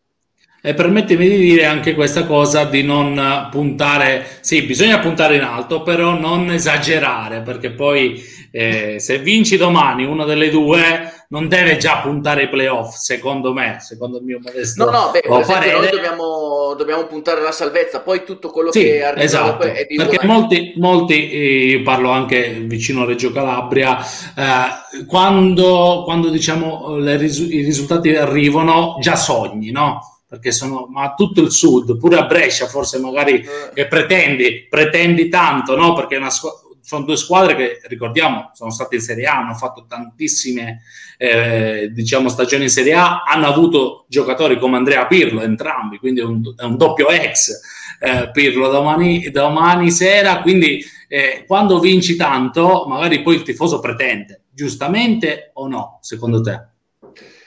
In questi eh, casi, no? Perché comunque arriva un momento difficile, bisogna anche capire. sai, eh, bisogna anche contestualizzare il tipo di piazza dove vivi. Per esempio, noi a Brescia siamo una piazza molto esigente, lo siamo sempre stati, mm. sia che fai un campionato di Serie B che fai un campionato di Serie, di serie A. Eh, speri sempre che la tua squadra possa essere la migliore possibile. Eh, chiaramente poi eh, prendendo l'onda dell'entusiasmo di tre vittorie consecutive, eh sì. Cerchi sempre il qualcosa in più il poker eh, chiaramente, eh, ripeto, in questo momento bisogna però guardare in faccia la realtà, cioè tu arrivi da una stagione dove davvero hai avuto troppe difficoltà, tantissimi problemi anche di gestione. Poi, esatto. Eh, esatto, potremmo aprire, potre, potreste aprire un B-Style Brescia che eh, ne potreste racco- raccontare di ogni, eh, e quindi a parte gli scherzi bisogna sempre davvero contestualizzare la stagione che hai vissuto e quindi dire prima raggiungo un obiettivo e poi da lì vado a vedere dove posso arrivare. Esatto, domani scopriremo quale sarà l'obiettivo, ovviamente il primario è la salvezza, poi ovviamente in caso di tre punti si può programmare eh, il futuro. Vado da Elisa eh, per eh, parlare dell'Empoli, di questa capolista. La, la slide recita L'Empoli da grande squadra ne approfitta e scappa, Vicenza generoso ma non trova lo squillo, stop dopo cinque risultati utili consecutivi. Un parere sull'Empoli e uno sul, sul Vicenza. Ma allora, il Vicenza non mi aspettavo grandi, grandi risultati, sinceramente, ma dicevo così anche del Venezia, quando poi, vedi, secondo me questo campionato di Serie B, adesso parlando generalmente, è, è un po' come quello di Serie A, ha stravolto tutto, quindi si... però come dicevo prima, l'Empoli è un po' un albero di Natale che si accende e si spegne, quindi eh, sinceramente rimane sempre imprevedibile, eh, magari un giorno fa bene, quello dopo fa malissimo, però sono contenta che una squadra, una società come l'Empoli sia riuscita uh, a recuperare e quindi io spero di vederlo presto tornare in Serie A. Questo sì. Perché comunque a tanti giovani ritorniamo sempre lì di, di sì, categoria, sì, sì. di livello. In generale, secondo me. Esatto, esatto. Ha una squadra bella fornita. Cristian, vengo... Anche più di altre squadre, eh? Sì, per quello che ha dimostrato finora de- devo dire che sono d'accordo. Cristian, parliamo della Cremonese, che è una squadra che comunque interessa la zona bassa della classifica, Cremonese che risponde presente e cala il tris. Alla Reggiana ti chiedo cosa succede, perché adesso ne ha presi quattro prima, tre eh, ultimamente, eh, sono sette gol in due partite, non è un, un trend così da... Uh, da elogiare, no? Cioè, sette, sette gol eh, nelle ultime due, pesantissimo. In un vicolo cieco, terza caduta sanguinosa, l'abbiamo definita. Cosa succede? Diciamo che ci sta come definizione, in quanto la Reggiana comunque partiamo dal presupposto che è una squadra che in molti snobbano, nel senso che è vista con un occhio diverso rispetto alle altre, perché guardando la zona salvezza, diciamo che sembrano esserci squadre più attrezzate, almeno sulla carta, vedi la Cremonese, vedi lo stesso Cosenza. È anche vero che la Reggiana eh, perde a Cremona perché dopo 10 minuti, dopo 13 per la precisione, li butti prende rosso, magari senza quel rosso magari la Cremonese avrebbe vinto comunque, però la partita sarebbe stata, avrebbe avuto un altro catenaccio, diciamo. Per quanto riguarda la formazione di Pecchia, io devo dire che dal suo arrivo veramente la Cremonese ha, ha cambiato totalmente marcia all'arrivo suo e di Baez nel mercato invernale dal Cosenza. Diciamo che è un addio che mi ha fatto scendere la lacrimuccia, una lacrimuccia importante. Però non, cre- non credo a Guarascio. No, Guarascio no, perché comunque Benedica ci, ci, ha fatto il suo tesoretto e questa è esatto, esatto. del fatto perché a Cosenza davano tutti diciamo a Baez eh, del sì. giocatore scarso a dimostrazione del fatto che se Baez lo schieri nel, nel suo ruolo, perché nel 4-2-3-1 o 4-3-3 che sia di Pecchia, lui fa l'ala sinistra, se Baez viene schierato nel suo ruolo è un top giocatore, invece a Cosenza faceva la punta e non riusciva a rendere al meglio e sono felice per lui, inoltre è stato rivitalizzato Ciofani da Pecchia che esatto. sta segnando a raffica dopo un anno e mezzo. E poi sono, sono attaccanti Ciofani, Coda di categoria, che se tu devi raggiungere degli obiettivi devi affidarti esatto. a gente esperta. E poi un'altra cosa, sì, la bravura è quella di mettere il giocatore al posto Appena giusto. Appena raddoppiato il Pisa, ah, ti interrompo. Eccolo qua, 2 a 0. 2 a 0, esatto. 2 a 0 del Pisa. Fabio, secondo me è l'errore degli allenatori, che poi non è tanto un errore, ma saper vedere lungo no? eh, in alcune situazioni. Mettere il giocatore nella posizione corretta, però anche lì il giocatore deve dire all'allenatore mettimi qui, oppure eh, hai capito il discorso mio qual è? Eh, assolutamente sì. Eh, tra l'altro mh, vorrei sottolineare, portando un po' di così, patriottismo, di campanilismo, Marsura e Mazzitelli, ex giocatori del Brescia, in gol questa sera sì, eh, con, sì. con, il Pisa. Eh, tra l'altro arrivati molto giovani da noi, eh, perché Mazzitelli la prima grande stagione in Serie B l'ha fatta proprio con la maglia del Brescia, da lì poi è nato al, al Sassuolo. Eh, quello che dice è assolutamente giusto. Guarda, noi eh, qui stiamo vivendo una situazione paradossale perché, per esempio, l'esplosione di Aie è uno di questi punti. Aie è stato sì. schierato in tutti i, le, le porzione di campo dell'attacco del, del reparto offensivo bianco-azzurro. Eh, eh, seconda punta, attaccante esterno, alla fine si è dimostrato essere un finalizzatore che poi non con le qualità magari di eh, giocatori che avete citato prima, di Coda, di Ciofani, ci mancherebbe altro, dello stesso Donnarumma che tra l'altro sta vivendo la stagione più nera da, da, da, qualche anno a questa parte, però è comunque sempre un, un vero bomber. Eh, chiaramente se tu metti i giocatori nel ruolo giusto, sai benissimo che lì trovi eh, la qualità che vai cercando. È come se il Brescia schiera, eh, vi faccio un esempio, Iagello da mezzala piuttosto che Iagello da tre quarti, abbiamo visto da tre quarti cosa riesce a fare. In due partite ha fatto due straordinarie partite. Una, se andate a rivedere l'assist che ha fatto da Ie per il gol dell'1-0 di Venezia, il gol vittoria è qualcosa di incredibile, un sinistro fantastico. E poi allo stesso tempo eh, contro il Frosinone è stato l'uomo più pericoloso. Esatto, ovviamente questi, eh, questi, test, questi, diciamo, questi episodi tecnici, questi gesti tecnici poi alla fine possono risolvere un campionato che era nato male e si può riprendere perché la Serie B è, rispecchia la vita, no? Cadi, ti rialzi sempre così. Quindi, eh, Soprattutto non è mai finita. È un, esatto, non è mai finita. Fino alla fine, fino all'ultima giornata può succedere di tutto, soprattutto in una stagione così complicata, Covid, eh, senza tifosi, perché abbiamo visto che eh, è uscito sempre il, il, il, diciamo l'esito 2, no?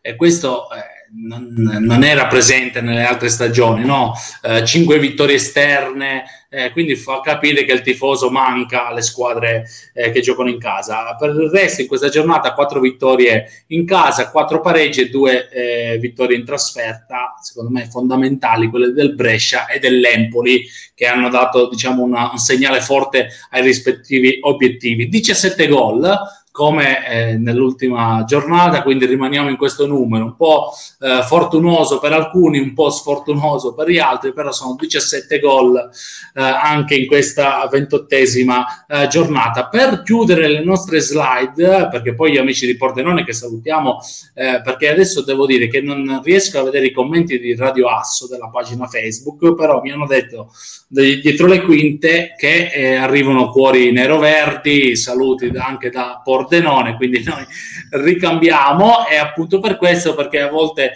eh, molti ci segnalano e eh, non avete parlato del Vicenza, non avete parlato del, del Cosenza, non avete parlato del Brescia un po' e adesso manca il Pordenone e andiamo eh, con Ilaria per accontentare i tifosi eh, neroverdi che ci seguono. Eccola qui la slide, eh, che è Pordenone che comunque ha perso il ritmo eh, in zona offensiva, va al verde, un solo gol nelle ultime eh, sei gare, Pescara con carattere non molla. Uh, Ilaria, vengo da te, situazione Pordenone, eh, manca in fase offensiva, qual è secondo te il problema che comunque non vuole mollare? Beh, diciamo che per quello che abbiamo visto, soprattutto nella partita contro il Pescara, nel primo tempo soprattutto il Pordenone ha davvero avuto tantissime occasioni.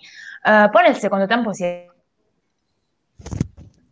proprio appiattita come squadra, mentre il Pescara si è reso molto pericoloso, tra l'altro anche con due traverse, se non mi sbaglio, colpite eh, da Maestro e Galano. È andato anche vicinissimo, tra l'altro, poi alla fine al, al colpaccio nel finale. Diciamo che è un Pordenone che, dal quale mi aspettavo qualcosa di più, perché è un periodo eh, dove non riesce a portare a casa una vittoria, dove appunto, come hai detto tu, segna poco. E sinonimo vuol dire che mh, mm, forse il gioco non sta funzionando troppo bene affinché poi alla fine la squadra arrivi a finalizzare. Nel turno infrasettimanale il Pordenone prenderà l'Empoli e credo che non sarà una partita affatto facile, infatti gli uomini di Tessere dovranno davvero eh, giocare con le unghie e con i denti, serve una reazione veramente di, di, grande, di, grande, carattere, mentre poi nel weekend giocherà contro il Pisa, che stasera abbiamo visto sta vincendo, quindi si, sta, si è rifatto diciamo, dopo la sconfitta con, con il Cittadella un Pordenone mh, che abbiamo visto nella prima parte di stagione essere molto più ehm, diciamo, determinato e avere molti più risultati utili. Adesso, nell'ultimo periodo, c'è tanta discontinuità.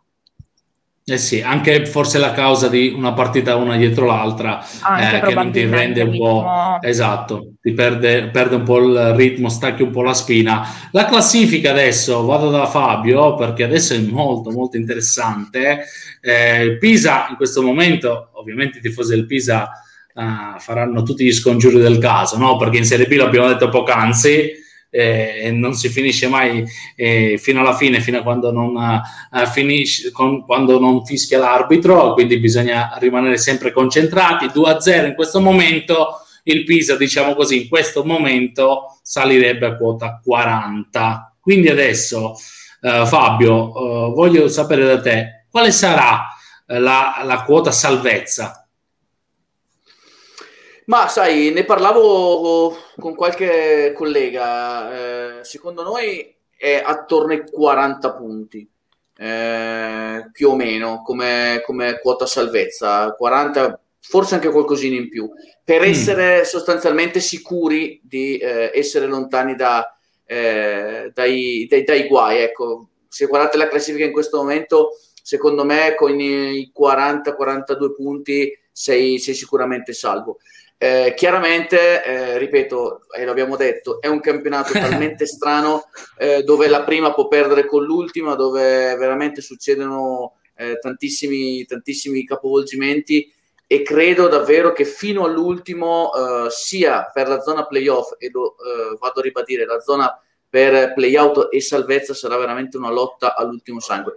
Io mi auguro che eh, davvero ci possa essere grande bagarre e come sempre che questo campionato nei mesi di aprile e maggio possa davvero dare il meglio di sé perché la Serie B è veramente uno dei campionati più belli che si possono seguire. Se uno è appassionato di calcio non può non seguire la Serie B. È vero, è vero, con questa... Se li porta a casa, eh. Cosa? Dico, se stasera continua a vincere il Pisa, se li porta a casa così i tre punti. Esatto, ah. quindi rimanendo in tema uh, che ha fatto il ragionamento che ha fatto Fabio, in questo momento il Pisa ha raggiunto quota 40. Pi- più o meno eh. ci siamo col Pisa e con la salvezza. Eh. Esatto, esatto, ci siamo per quanto riguarda il Pisa. Eh, poi il calcio è veramente strano, no? Perché vedi l'Ascoli, come ha detto Fabio, eh, 24 punti, ha vinto l'ultima partita, ha vinto contro il Lecce, al via del mare. Cioè. Quindi occhio perché ogni partita può essere fondamentale e tutte sono uh, lì nel campo degli imputati. Quindi ogni giorno, ogni giornata... La propria squadra spacciata Esatto, esatto. C'è ancora un campionato, sono rimaste 10 mi pare, eh, correggetemi se, 10, se sbaglio. 10, sono 10 finali, 10 finali da, da vivere punti, eh. fino alla fine. Eh, sono 30 punti, quindi ricapitoliamo, ricapitoliamo un po' perché mi piacciono i numeri. Antea, 30 punti, in questo momento mh, Lentella con 30 punti, se le vincesse tutte salirebbe quota eh, quasi Serie A. Quindi diciamo che ci sono 30 punti. Secondo te, quale squadra farà il pieno, diciamo, in questo arco di tempo? Ma io ho visto bene l'Ascoli comunque in questa seconda parte di campionato, nonostante mm. sia in zona retrocessione, parlo della parte bassa. Sì, Poi sì. abbiamo visto bene il Vicenza, che secondo me, come avevo detto già all'inizio, si salva sì, abbondantemente. Confermo, confermo. Media classifica. Vedo malissimo la Reggiana, che purtroppo non sta affrontando un buon momento. Il Pordenone, Anche... che a mio avviso, come ho detto la scorsa puntata, era troppo dio dipendente e lo sta dimostrando tuttora. Sì, e poi alla fine il discorso che della Reggiana le tante assenze, no? Hanno un po' mh, scompostulato un po' la, il, lo schema di Alvini, che ricordiamo che è un esordiente in Serie B, quindi anche lì eh, poca esperienza del Poi... tecnico Alvini che ha fatto comunque la storia della Reggiana perché mancava da tanto tempo in questa cadetteria. Eh, per quanto Poi riguarda invece... Chievo, zona esatto. direi Chievo, come ha detto Elisa, ci sono grossissimi problemi in società, quindi il problema adesso non è da dare né ad Aglieti né ai calciatori, ma proprio i problemi societari. Quindi sicuramente il Chievo non andrà in Serie B, in Serie A, ma rischia... La, la segno questa, eh? Fabio, segnate Vai. questo, il Chievo non in Serie A. Perché... si va a giocare la, no, no, io poi dico, di, adesso ci sbilanciamo, ah, perché poi nei social ricondividiamo tutto. Adesso io faccio un bel gioco, partendo proprio da questo assist di Antea, perché poi a me piace poi ricondividere pure gli errori, gli errori pensieri. Vai allora, Antea io ti metto qui la classifica. Abbiamo detto ci Vai. sono 30 punti, ci sono 30 punti a disposizione. Allora mi devi dire due squadre che salgono diretto in Serie A. Io intanto segno, anzi è tutto registrato. Empoli e il Monza. Ok, quindi conferma questa classifica la ventottesima sì. giornata. Perfetto. Uh, chi retrocede? Retrocede la Virtus Entella i tifosi ovviamente non, non abbandonateci sul più bello questo finale. mi dispiace per voi ma il Cosenza Aia Cristian il Pescara è lì al limite è al okay. limite tra si gioca i play out quindi Cosenza, Entella e Pescara le tre sì. retrocesse è sì. ok Perfetto, perfetto. Poi play out è un'altra puntata, le diciamo. Dai, Vai. vado da Ilaria, vado da Ilaria. Le due allora, promosse. Intanto le due promosse an... vi aggiorno. Ah, 3-0 del Pisa. Ha segnato Siega che chiude la partita praticamente al 92esimo. Ecco qua, 3-0, ormai è gioco fatto all'Arena Garibaldi. Occhio a dire queste cose, ragazzi, occhio. Eh, vabbè, Perché questo ci il, il, il, eh, ho capito, ma il Milan ha perso una Champions League, era un altro eh, discorso, ma occhio, occhio a dire queste cose, o, soprattutto in Serie B. Eh, vai, vai Ilaria. Allora, per due, due, promosse, due promosse. Due promosse, Antea mi trova d'accordo, anch'io. Okay. Quindi tu confermi questa, ventottesima confermo. Mentre per quanto riguarda la zona bassa della classifica, un po' per cuore, un po' per altro, però il Cosenza spero e non credo che retrocederà. Eh, retrocederà. Secondo me eh, scenderà l'Entella, eh, Tre squadre. Il Pescara e sì. per quello che, sta, que- quello che è il momento che sta vivendo adesso, eh, credo la Reggiana. Ok, perfetto. Vado da Elisa per andare poi nei, dai nostri ospiti. Allora, Mi deve dire due promosse. Due promosse, vabbè, allora l'Empoli sicuramente, Monza secondo me se la gioca con Lecce, eh? Io non è che... Ok, mi, de- mi devi dire la seconda, Eli, la seconda. Eh, Monza, Mo, ma ah, ok, pure tu. Quindi, eh, va bene, eh, va bene. Una simpatia per la squadra. Ok, invece, invece, le tre retrocesse? Retrocede, secondo me, la Virtus Entella ce la vedo bene con il Trento Calcio a giocare, quindi va benissimamente in Serie C. e mi dispiace, vedo molto male anche la Reggiana, mm. che eh, prenderà secondo Io saluto, me la Intanto saluto, saluto, gli amici della Virtus Entella, della Reggiana, rimanete con noi perché esatto. se no qua non ci seguono più Elisa eh? non ci seguono eh, non, eh, Pescara Cosenza bah, ho un po' di dubbi non lo so Francesco una mi dai dai dai tu... non lo so ma mm, Cosenza dai Cosenza ecco qua. credo, e saluto anche gli amici gli amici del Cosenza pure ecco qua e adesso vado da, da Fabio. Fabio. Allora, promozione Empoli-Venezia, direi. Ah, beh, vedi, Fabio ah, mi capisce, la sorpresa, bisogna un po' eh, osare. Sì. Grande Fabio. Empoli-Venezia e le tre retrocesse dico Reggiana, Pescara e Entella. Ok, perfetto. Più o meno siamo d'accordo sulle retrocesse, eh, da quando ho notato e da quando voi avete detto. Poi abbiamo la, neopro- la nuova promozione per il Venezia e vado da Christian De Nicolò che ho visto dietro le quinte quando dicevano Cosenza toccava qualsiasi ferro, cosa. Tanto, tanto qualsiasi allora, io parto con dire che l'anno scorso, ora diciamo che entriamo in un periodo a me molto caro, le ultime dieci giornate, nelle quali l'anno scorso il Cosenza fece 22 punti, eh, a cospetto dei 24 ottenuti nelle 28 precedenti e ci salvammo in una maniera allucinante. Adesso ne abbiamo 30, eh. quindi speriamo bene. Eh. Io ti dico che in Serie A ci vanno dirette Empoli e Lecce, sui playoff ah, le quindi... retrocesse no il Monza non esatto. lo vedo dico la verità mm. le retrocesse okay. ti dico la Virtus Entella sicuro la Reggiana sicuro e c'è un ballottaggio tra Ascoli e Pescara. Di queste una mi devi dire, una mi devi dire. Scende il Pescara e l'Ascoli fa i play out e i play out saranno tra Ascoli e Pordenone e noi ci salviamo diretti.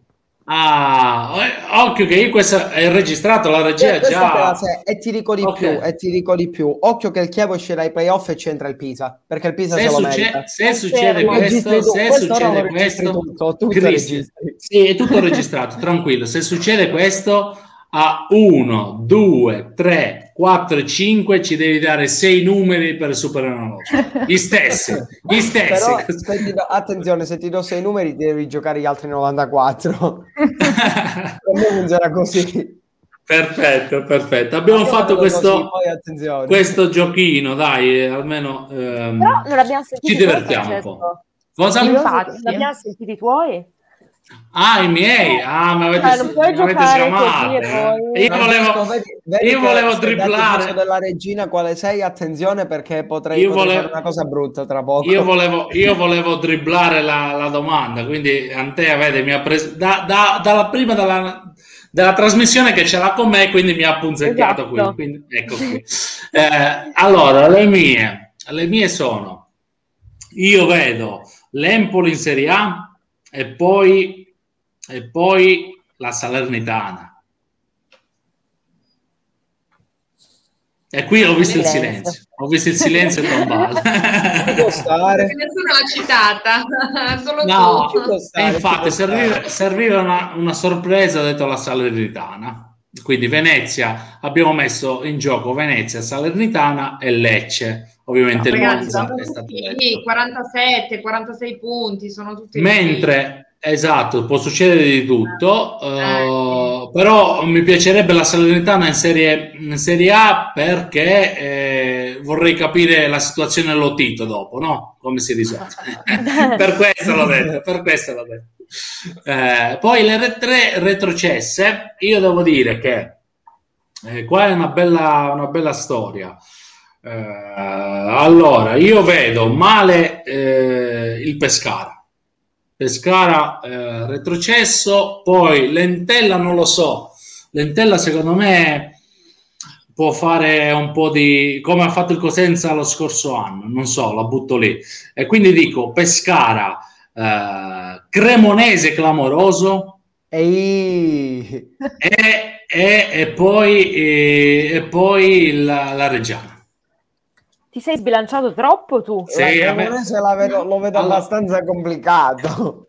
E io, io mi, piace, mi, piace, usare, capito? bisogna capito? Sappiate, trovare la soluzione. È tutto salvato. Quindi... Manent, verba volant. Io le mie cose le ho appena scritte in privato a Francesco. Quindi scripta eh. manent. Ok, quindi io, io, ho detto pure, ho detto pure le mie. La clamorosa, diciamo, uh, sconfitta della Cremonese perché comunque sta viaggiando a ritmi molto molto elevati. esatto, Cremone- perché occhio, occhio perché ci sono anche i play-out, eh?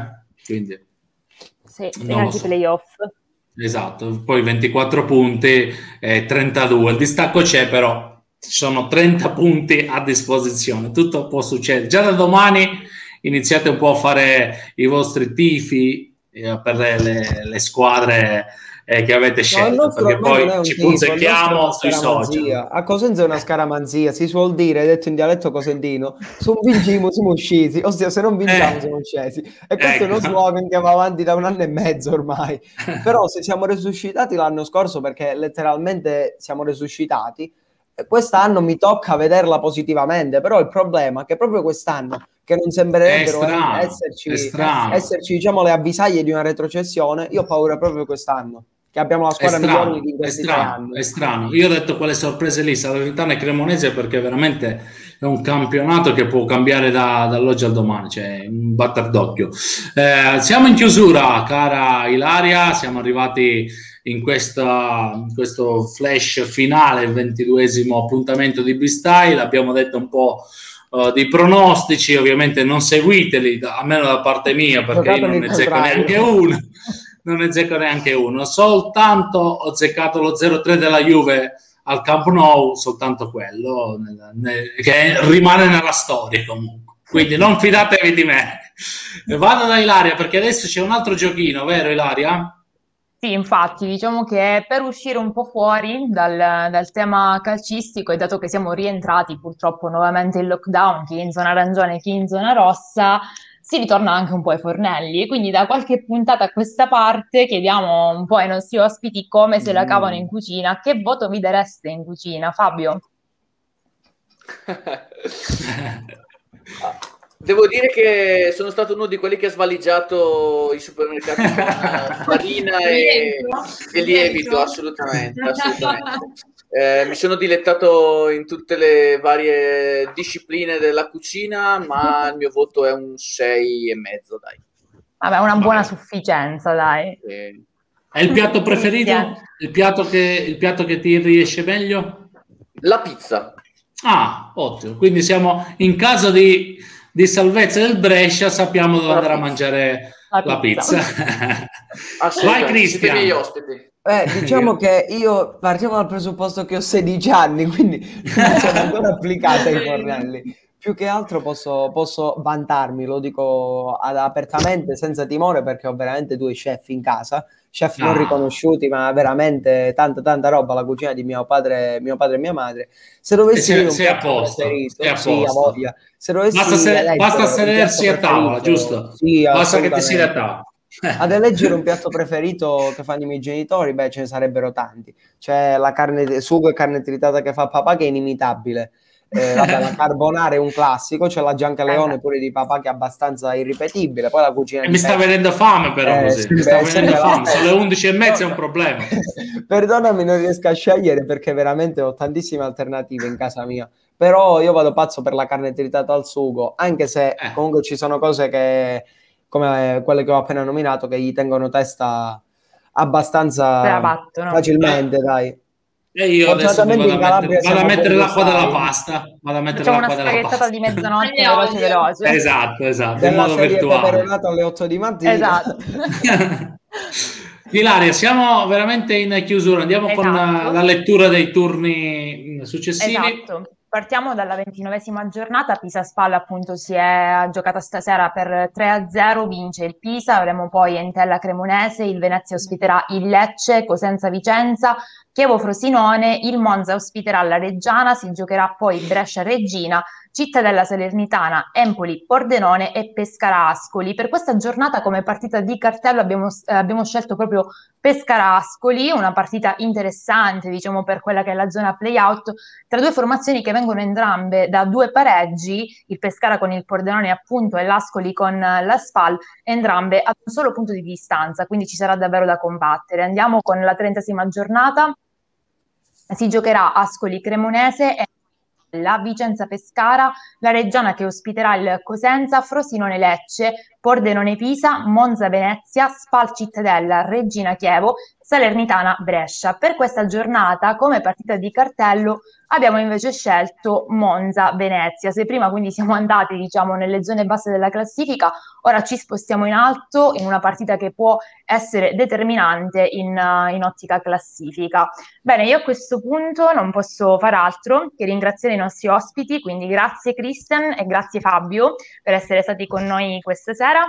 Grazie a voi, grazie a voi. Comunque volevo grazie, grazie a tutti voi secondo me, eh, cioè parere personale, apprezzo molto la scelta di mettere come partite di cartello non quelle magari scontatissime, perché in questa giornata, leggendo la giornata, all'occhio eh balza, balza sì. Venezia Lecce. Invece sì, anche per sì, Sarascoli sì, è una bella partita e occhio a Cosenza Vicenza perché eh, senza Vicenza ma... noi è sarebbe bella combattuta sono una cosa molto bella che... sarebbe ci sono altre partite altre partite interessanti tipo Cittadella Salernitana eh, è veramente anche difficile. Chievo Frosinone. Esatto Frosinone. brava Antea Chievo Frosinone c'è anche Brescia Regina per quanto detto Uh, per richiama, il, richiama diciamo, gli obiettivi eh, prefissati in stagione per programmare chissà il futuro diciamo che è veramente pure Empoli Pordenone è tanta roba. un po' difficile scegliere sì, sì, sì, è molto molto difficile cerchiamo sempre un attimino di, di alternare esatto. anche per dare spazio a tutte le squadre che meritano assolutamente. Esatto. Non, resta, non, mi resta nient'altro che ringraziarvi, mi ha fatto piacere partecipare a questa puntata, spero di ritornare magari in un futuro, chissà, prossimo, un po' meno prossimo, non lo so, spero di ritornare perché mi ha fatto veramente piacere interloquire sulla Serie B con voi, che la Serie B è una materia, la nostra materia preferita, possiamo definirla eh così. Esatto. E quindi grazie Cristian. I ringraziamenti e la buonanotte, ovviamente. Grazie, grazie, grazie mille. Grazie, grazie anche... grazie anche a Fabio.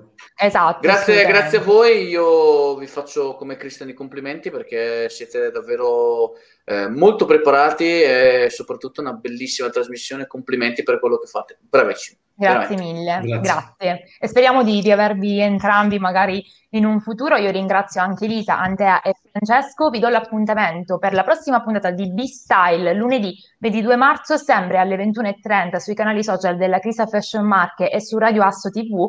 Ringrazio tutti coloro che ci hanno seguito e vi auguro una buona notte. We